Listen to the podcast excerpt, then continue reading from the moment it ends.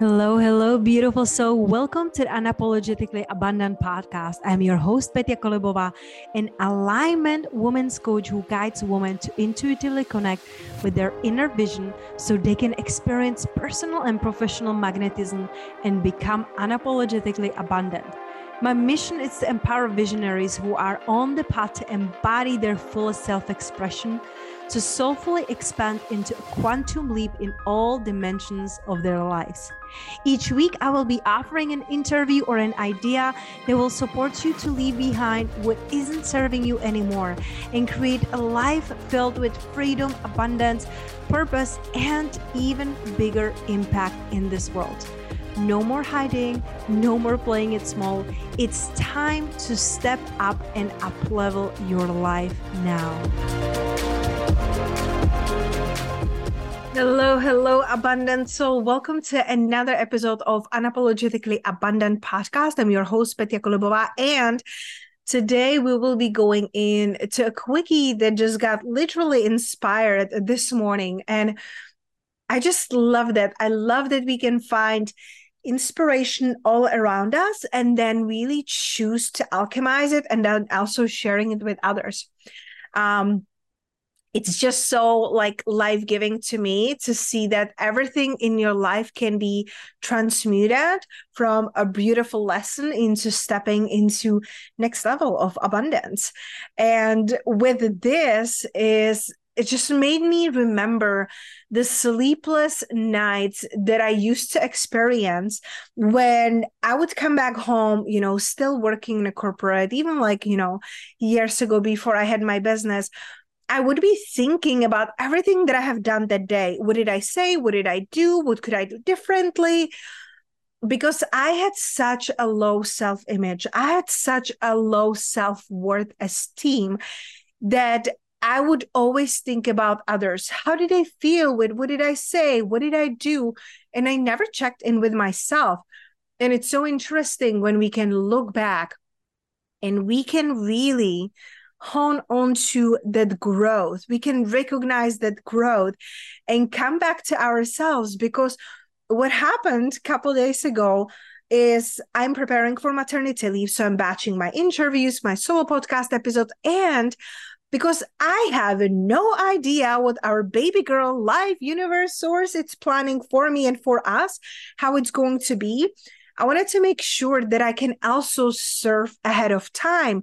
Now that I have still a couple weeks before my maternity leave, I ask my assistant, can you reach out to some podcasts that feel really aligned with our audience? How can we go on and serve them? How can we share what you know we grow through? How can we impact even more people before I go into my little shell with our baby girl? And I will be in the inward journey.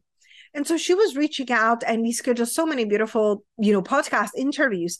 And what happened is one of the podcasters that we reach out to send us a message that it literally made me smile.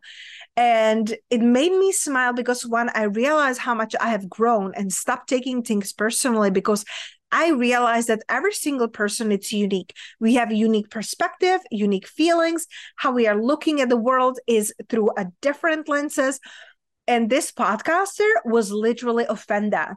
She's like, I don't know who this person is. I don't know why she feels aligned. I don't know what is she doing why you're contacting me why she doesn't contact me like herself this feels really icky and i completely like understand so like you know like the deep desire and craving for connection is there. And we also get to remember as we go and grow in our businesses, there will be tasks that we get to delegate, that we get to ask for help. And I still work on my DMs, I still answer to my emails. And I do get to get help, especially when I'm going on maternity leave. And I'm so thankful for my team because my team knows my heart. They know my pure intentions. My team knows my vision and they do their research and connect with people who they feel like we have a similar message, similar audience, and I can come and, and serve. So when this person said this, I sent her, you know, like voice message, like really honoring her, respecting her and her wishes and desires, and just say that this is how we're doing it.